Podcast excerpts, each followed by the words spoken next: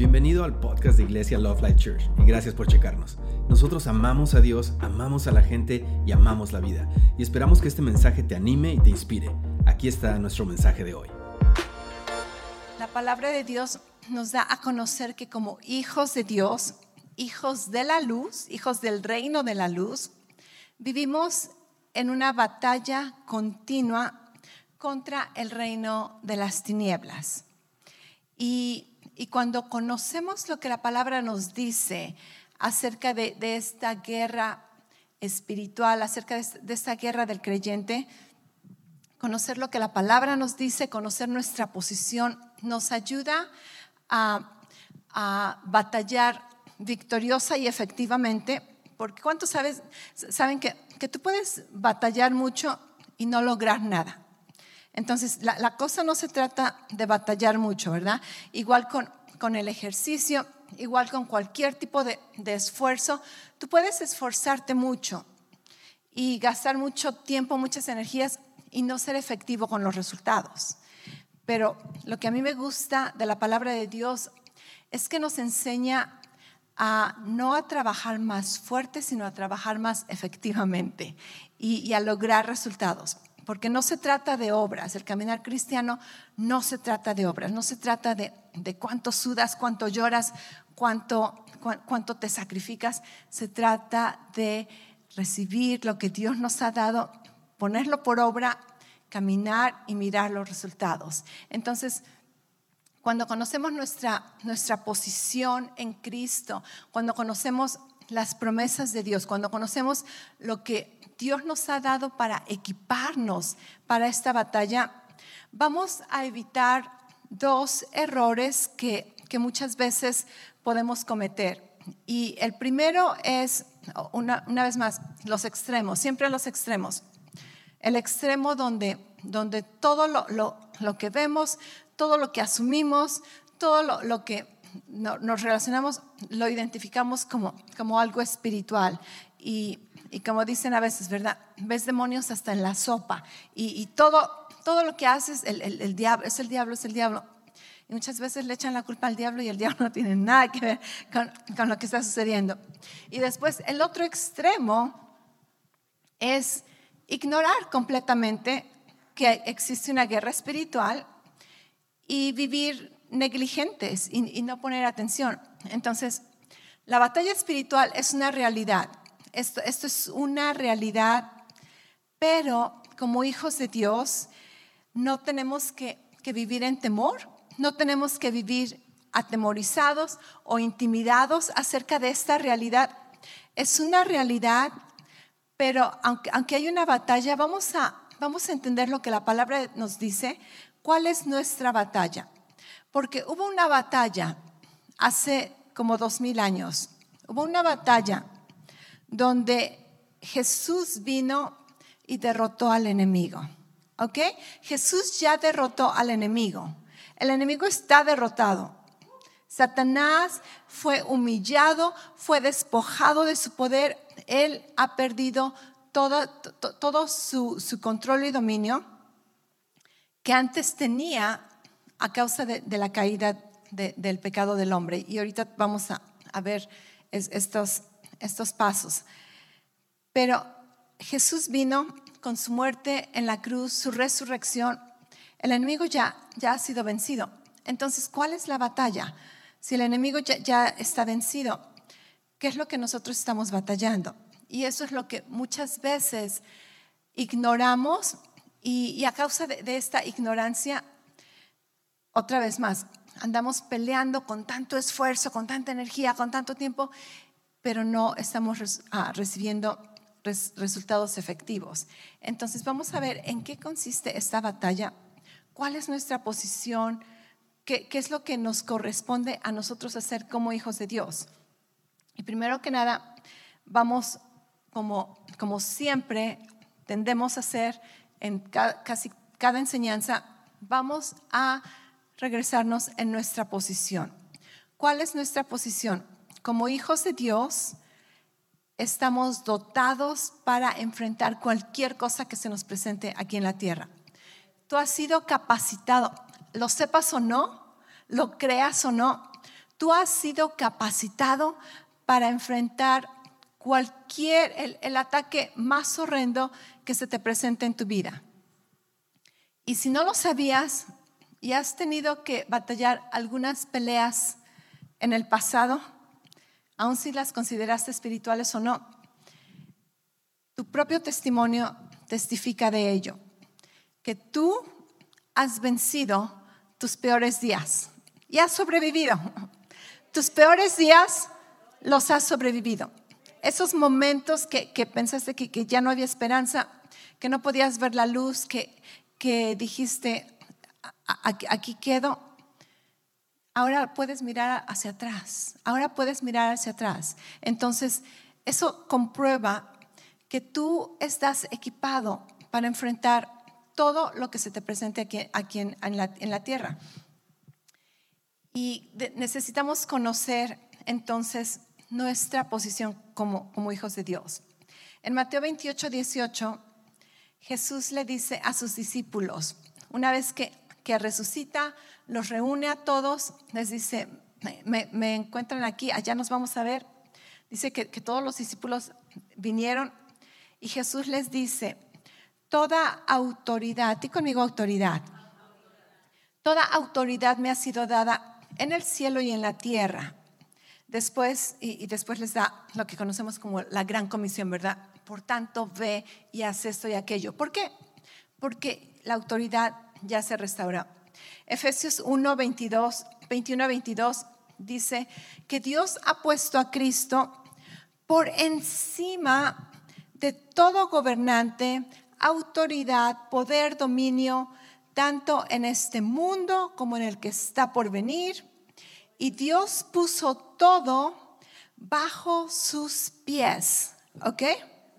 Dice, y lo nombró como cabeza de todo para el bien de la iglesia.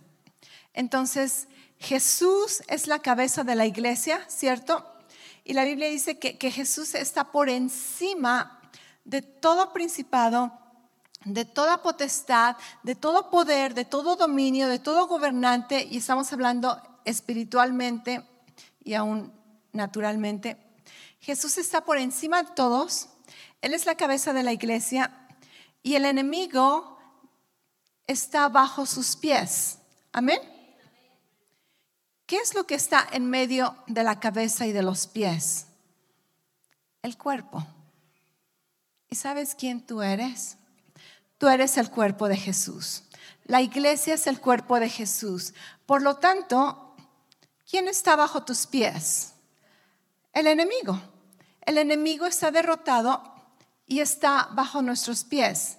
Ok, entonces se me hace como que esta batalla ya fue este, ganada, ¿verdad?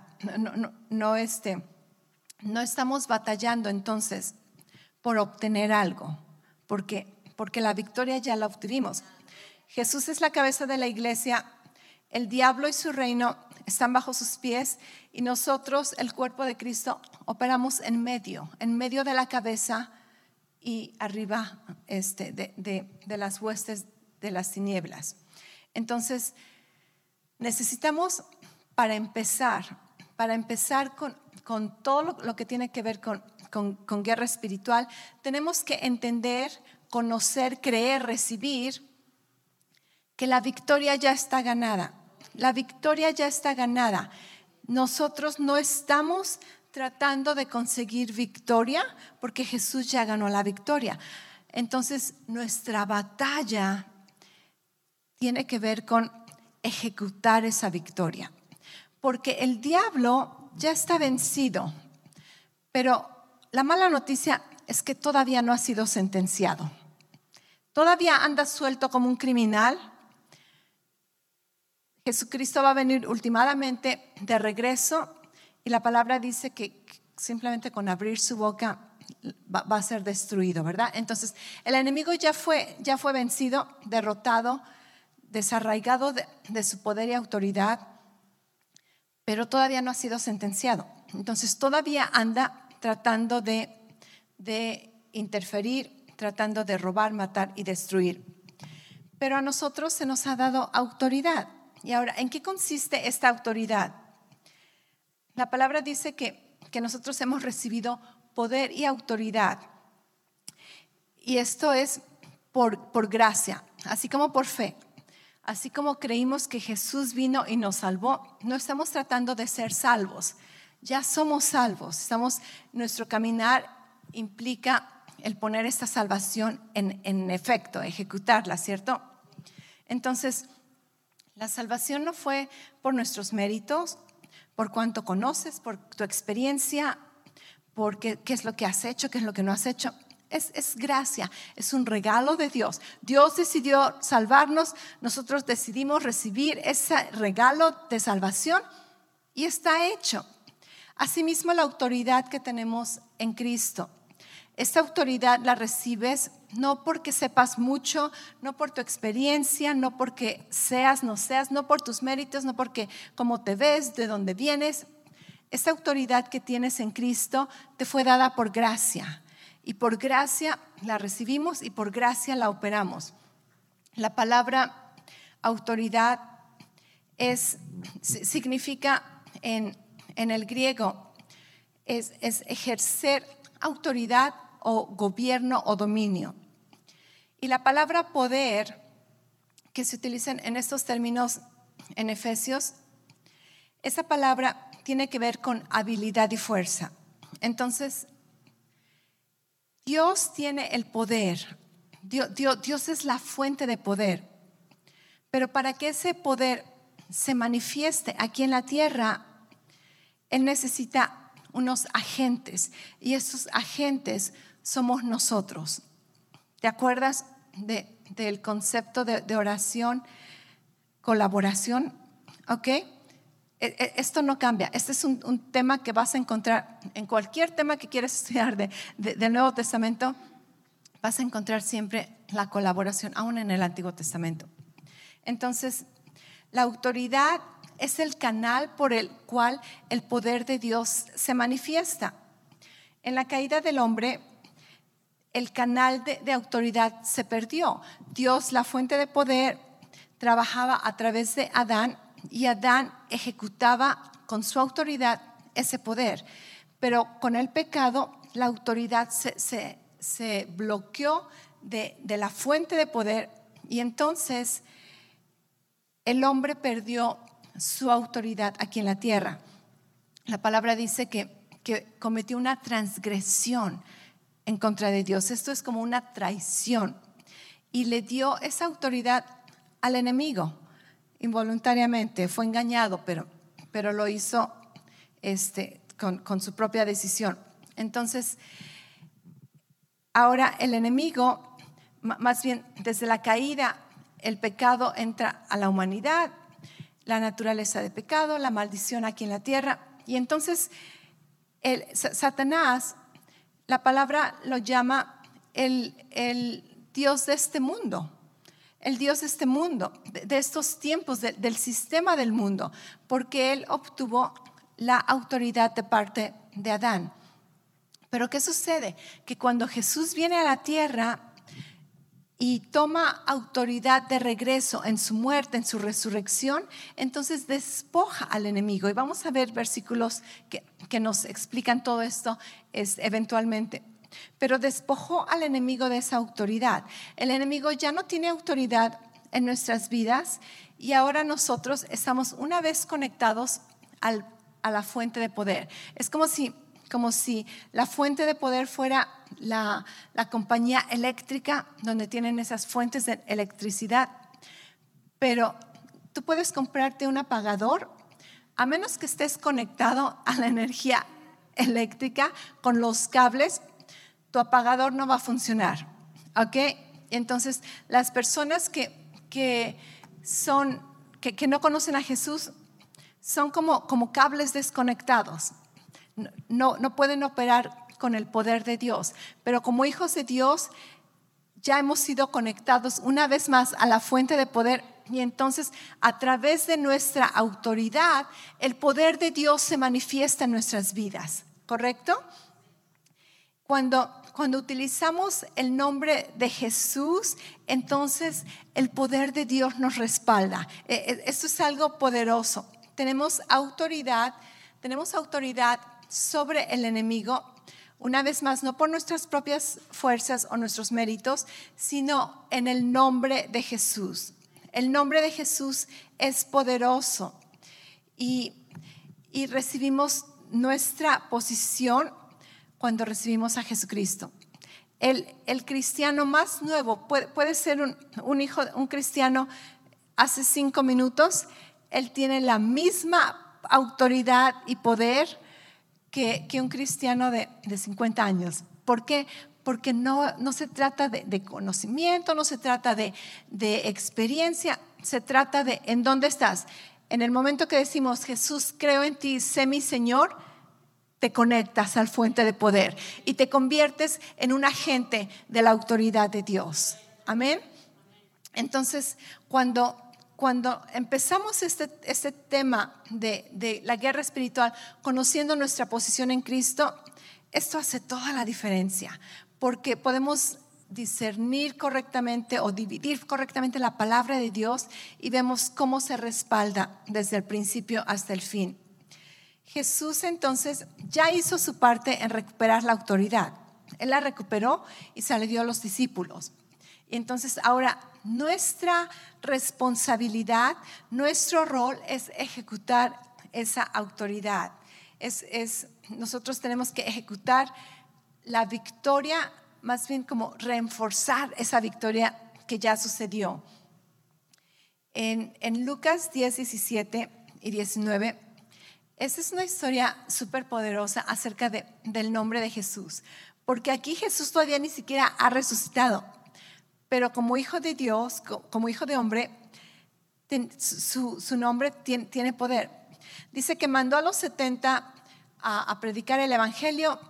Algo que, tú no vas a encontrar en la Biblia es que, que, este, que, oremos por, por los enfermos para que se sanen, sino que sanemos a los enfermos. O sea que, wow, Jesús le dice a los discípulos, vayan, liberen a las personas, sanen a los enfermos, prediquen el Evangelio.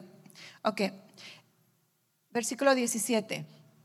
Los 70 regresaron con gozo, diciendo, Señor, hasta los demonios se nos sujetan en tu nombre. Di conmigo, en tu nombre, en tu nombre. Versículo 19. Jesús les dice, miren, yo les he dado autoridad, dominio, gobierno para pisotear sobre serpientes y escorpiones y sobre todo poder del enemigo y nada les hará daño. Qué palabra tan poderosa. Esta, esta promesa me la he tomado muchas veces cuando sientes como que, como que la comida te está haciendo mal, nada me hará daño, ¿verdad? Este, pero, pero esta, esta es una promesa súper poderosa, impactante. Dice, te he dado autoridad, tú tienes autoridad. Dice, te, he dado autoridad sobre toda hueste del enemigo y nada te podrá hacer daño. Entonces, nuestra autoridad en el nombre de Jesús es mayor que toda fuerza o habilidad del enemigo. O sea que no tenemos que estar intimidados, pastora, no, no hables del diablo, ¿verdad? No, no, no digas nada. Este, toca madera para que no te suceda nada. No, no, no. Aquí no andamos con, nada de supersticiones ni, ni temor. ¿Por qué? Porque conocemos nuestra posición. Y gloria a Dios que no tiene nada que ver con mis méritos, no tiene nada que ver con lo que conozco, con lo que no conozco, con lo que soy, con lo que hago, tiene que ver con que soy una hija de Dios. Tu autoridad tiene que ver con que eres un hijo de Dios. No si oraste en la mañana, no si has leído la Biblia, no si veniste a la iglesia. Eres un hijo de Dios, tienes toda autoridad sobre el enemigo. Tienes la autoridad en el nombre de Jesús. Entonces podemos vencer en el nombre de Jesús. Podemos vencer a cualquier cosa. Hay un ejemplo que, a mí me, gustó mucho, me, como que, ah, una parábola, ¿verdad? Donde las parábolas te ayudan a entender principios bíblicos.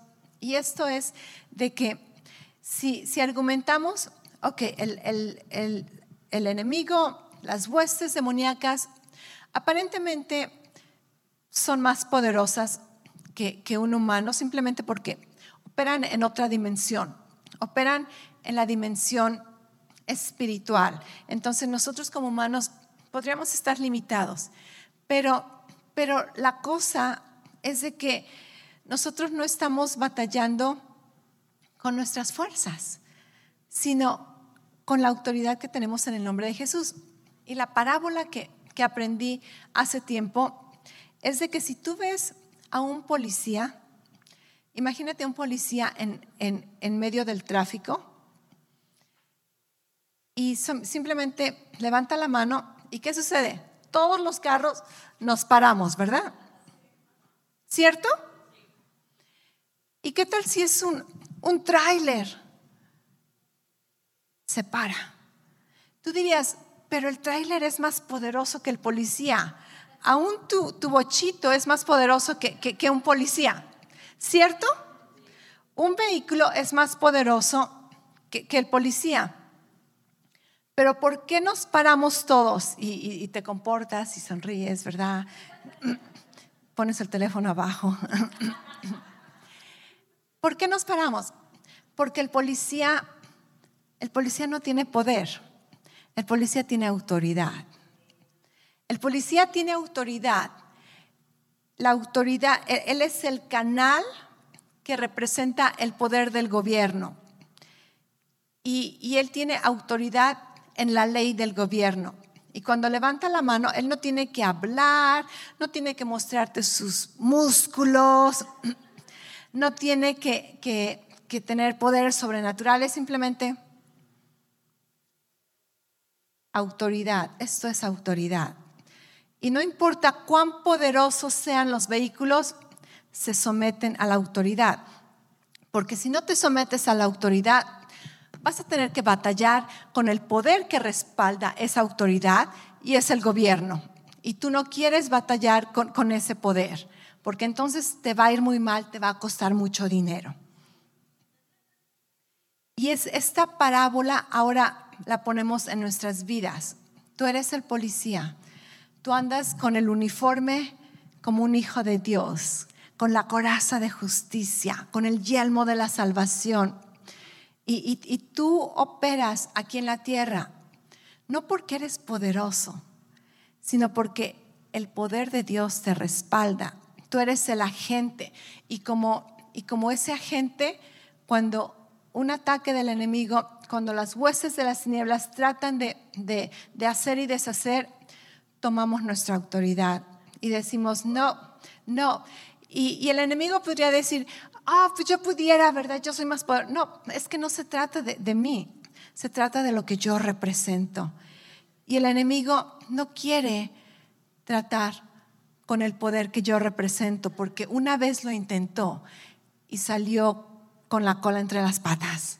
Salió desnudo, humillado, avergonzado, despojado. La palabra de Dios dice que, que, en la cruz fue despojado de, de de todo lo que tenía, fue humillado, fue, fue expuesto. El enemigo no quiere vérselas con, la autoridad, con, el poder que representamos. Entonces, tú eres un agente del poder de Dios y ese poder lo manifestamos a través de nuestra autoridad. Y esa autoridad no es basada una vez más en nosotros, así que respira, ah, descansa. Tú, no tienes que, llevar la carga del, peso del mundo.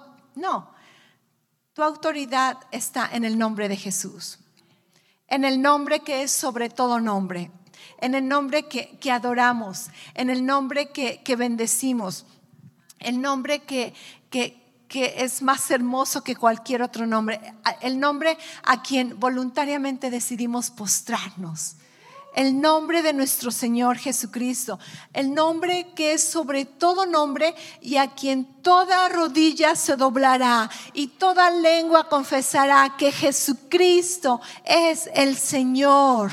Y cuando nosotros caminamos aquí, cuando nos enfrentamos con un ataque, cuando estamos batallando las tinieblas, entonces podemos descansar, porque no se trata de tu fuerza, la palabra de Dios dice, no es ni con fuerza ni con caballo, pero es en el nombre del Señor, con el Espíritu del Señor. Entonces sabemos que solamente somos un agente, yo solamente soy un agente, un canal para que el poder de Dios sea manifestado aquí en la tierra. Y mi autoridad en el nombre de Jesús es decir, no, no, ya estás vencido, ya estás derrotado, la, victoria ya fue ganada, esto ya me pertenece, Dios ya hizo. Dios no va a venir y hacer muchas veces, Padre, sáname. Dios no va a venir a sanarte, Jesús ya lo hizo. Padre, sálvame. Jesús no va a venir, ya lo hizo, ya lo hizo. Entonces, nuestra autoridad es ejecutar la victoria de Jesús, lo que ya tenemos, lo que ya hemos recibido, lo que Dios ya ha hecho. Y entonces reconocemos que, nuestra autoridad no depende de nuestro tamaño, que bueno, gracias a Dios, no depende de tu género, de tu estado social, de tu condición. Eres hijo de Dios, el Espíritu Santo habita en ti, entonces tienes todo el poder de Dios en, tu vida. La cosa es que tenemos que conocer esto y tenemos que creerlo y tenemos que ponerlo por obra y tenemos que, resistir al enemigo. Entonces cuando, cuando entendemos de dónde viene la autoridad, cómo opera la autoridad, eh, esto nos ayuda a operar en fe, ¿cierto?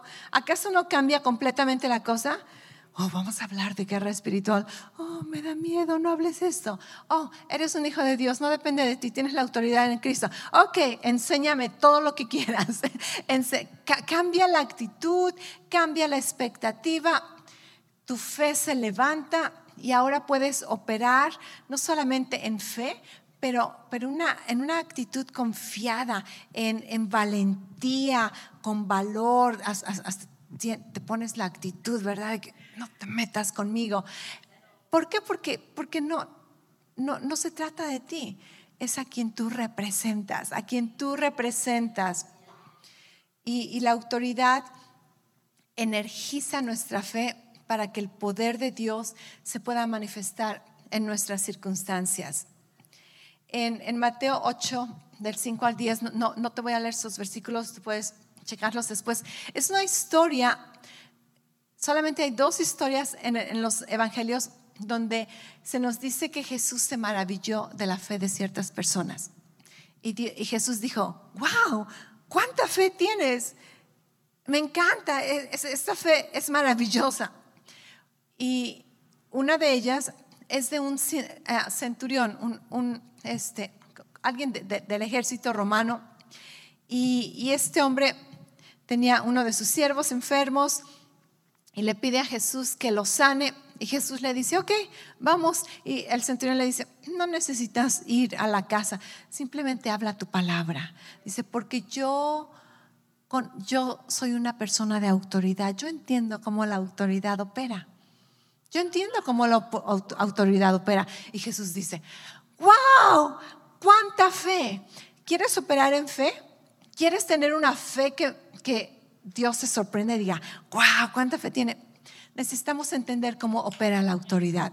¿Cómo opera la no, no depende de ti, no tienes que hacer, no tienes que deshacer, no tienes que rogar, no tienes que, que tratar de convencer. Simplemente aceptar tu posición, eres un agente de autoridad y entonces el poder de Dios fluye, el poder de Dios se pone en manifestación en nuestras vidas. Y, y algo que he aprendido también en cuanto a la palabra de Dios es de que, de que muchas veces no necesitamos entender todo, pero necesitamos creer y ponerlo por obra. Y en cuanto lo, crees y lo pones por obra, después el entendimiento viene. Por ejemplo, quizá tú no entiendas completamente todo acerca de la autoridad, pero tú crees, yo tengo autoridad en el nombre de Jesús y tienes un reto y dices, en el nombre de Jesús, bla, bla, bla. Y quizá no lo entiendas todo, pero lo, obedeces la palabra de Dios y al rato entendimiento va a venir. Amén. Ok. Entonces, ah, el, pastor mencionó algo esta mañana que me pareció una observación muy buena en cuanto a este tema, y es de que de que esta batalla que, espiritual que, tenemos, ataques, tentaciones, muchas veces asumimos que solamente vienen en momentos de, debilidad o cuando estamos muy vulnerables. Cuando, cuando la cosa está mal, casi, casi cuando estás, ¿verdad? Que, dices que cuando no llueve se desparrama, algo así como es, ya, ya cuando no llueve, graniza, o quién sabe, cada quien tiene su, versión. Ok, pero quiere decir que, a veces estás en medio de un problema y ya te viene otro, y al rato ya te viene otro. ¿Has estado en esas situaciones? Nada, nada este, divertido. Y muchas veces asumimos que, que solamente en esos momentos estamos batallando espiritualmente o una batalla espiritual.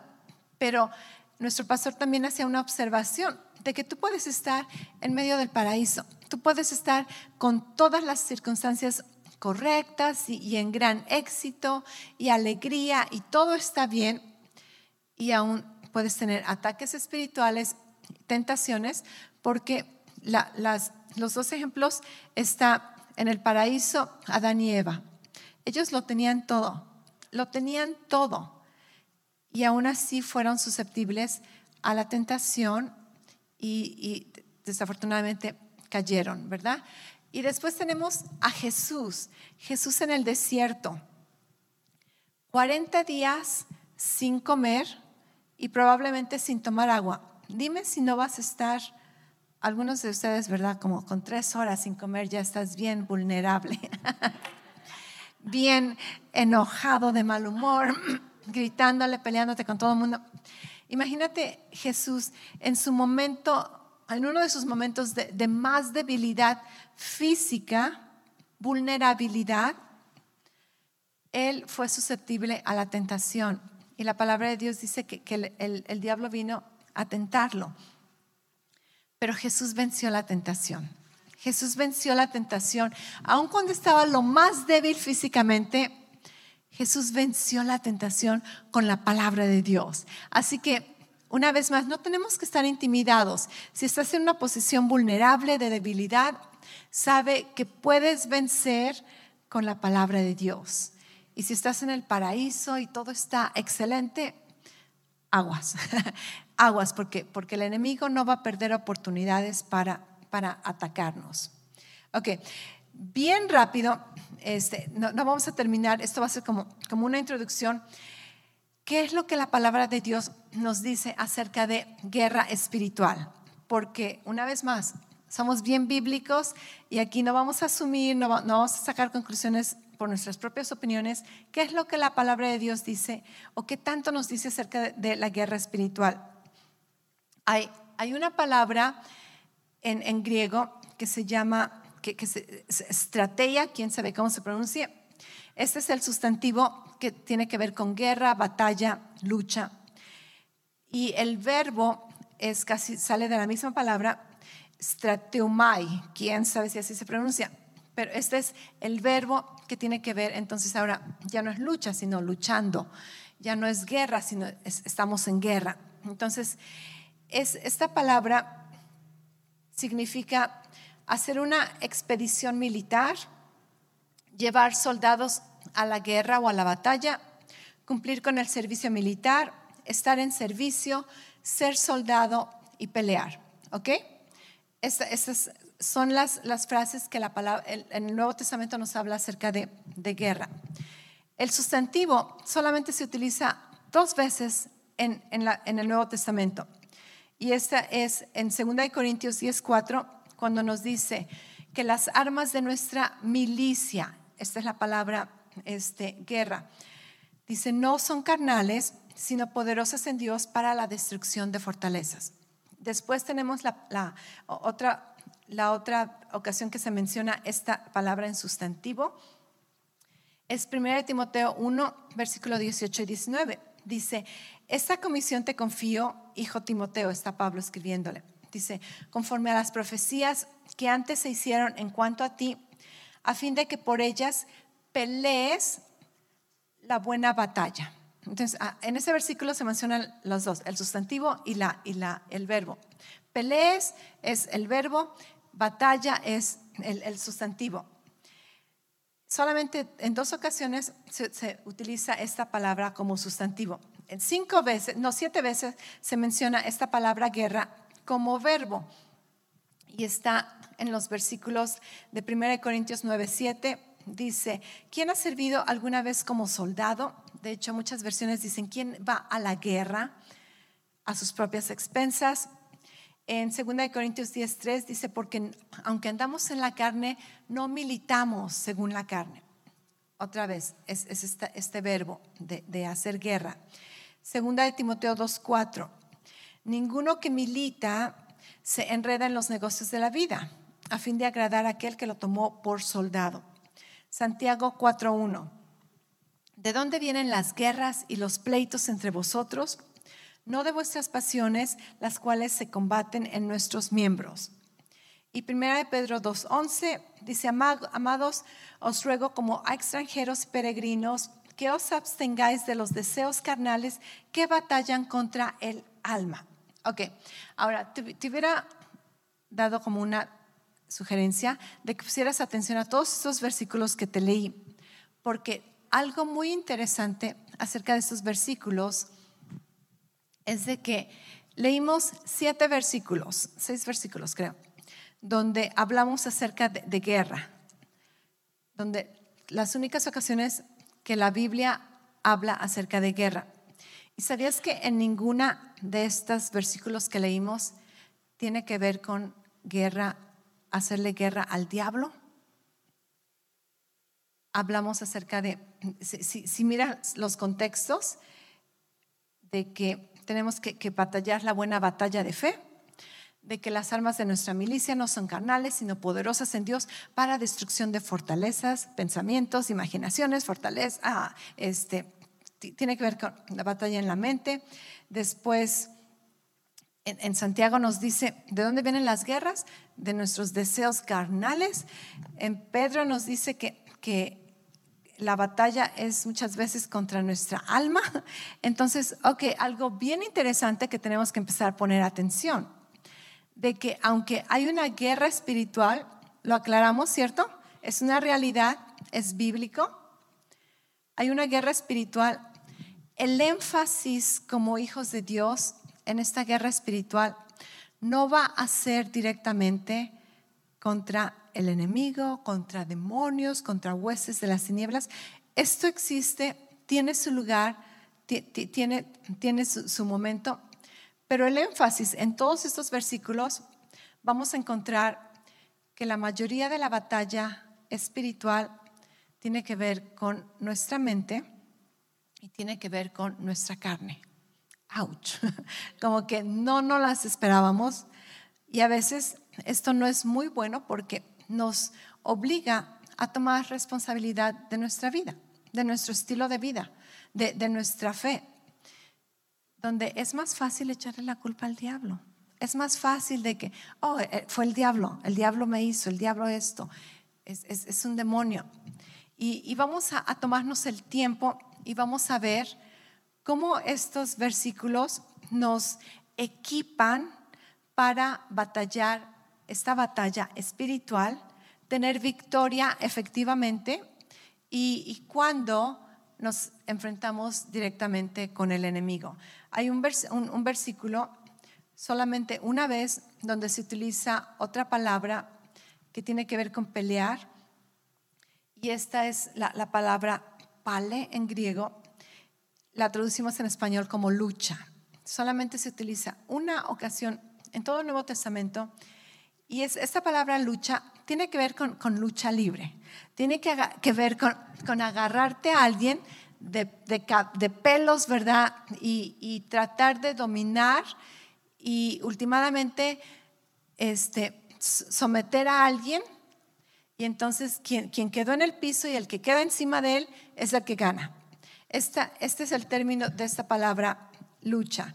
Está en Efesios 6:12. Dice, porque no tenemos lucha contra sangre y carne, sino contra principados, contra potestades, contra los gobernadores de las tinieblas de este siglo, contra huestes espirituales de maldad en las regiones celestes. Entonces, esa es la única ocasión en el Nuevo Testamento donde se nos menciona que, ok, también vamos a tener que batallar al enemigo. Y e, esa lucha va a ser casi casi una confrontación este, de, de cara a cara. Y, pero, pero si seguimos leyendo al final, vamos a ver que nosotros somos los que quedamos encima sujetando al enemigo. Porque te acuerdas al principio, ¿quién está bajo nuestros pies? El enemigo. Entonces, si hay una lucha, hay un lugar, hay un tiempo donde batallamos las tinieblas y tomas autoridad y te enojas y, reclamas tu posición y pintas la raya y dices, de aquí no pasas y, estoy defendiendo y te resisto. Todo eso tiene un lugar y es una realidad. Y lo más precioso de, este tipo de batalla es de que ya ganamos, ya ganamos. Entonces mi batalla espiritual es solamente ejecutar la victoria de Jesús, reforzar la victoria que ya nos pertenece. Y, vamos a, tomarnos el tiempo y ver cada una de estas áreas de batallar, cómo, cómo vamos a batallar. Porque cuando, cuando vas a batallar con alguien, lo que hacen los equipos de deportes, lo que hacen los ejércitos de, diferentes países, es estudiar a tu enemigo. ¿Acaso no? Cuando tú estudias al enemigo, cuando tú conoces el enemigo, conoces sus estrategias, conoces sus puntos débiles, entonces es mucho más fácil ejecutar tu victoria. Y la Biblia es bien clara, nos equipa, el Espíritu de Dios nos ayuda a discernir la palabra y, nos ayuda a entender todas las cosas que necesitamos entender. Y la palabra nos muestra cómo hacemos cualquier tipo de batalla, ya sea en, nuestra, nuestra, mente, ya sea en nuestro cuerpo y ya sea directamente contra huestes del enemigo. Y vamos a, vamos a estudiar todo esto eventualmente, no el día de hoy, solamente fue una introducción el día de hoy, pero quiero que, que, que si te vas a acordar de algo, que el día de hoy te vayas sabiendo que tú eres un agente del poder de Dios y ese poder de Dios se manifiesta en tu vida a través de la autoridad que tienes en el nombre de Jesús. Amén. En el nombre de Jesús tú eres más que victorioso y el enemigo está bajo tus pies. Gracias otra vez por escucharnos. Para oír más mensajes alentadores como este, asegúrate de suscribirte y checar nuestro canal de podcast para escuchar episodios anteriores. Si te gustó lo que recibiste, por favor considera calificarlo y compartirlo con tu familia y amigos. Para más información respecto a Love Life y cómo conectarte con nosotros, ve a lovelife.church. Te amamos y estamos creyendo lo mejor de Dios para ti.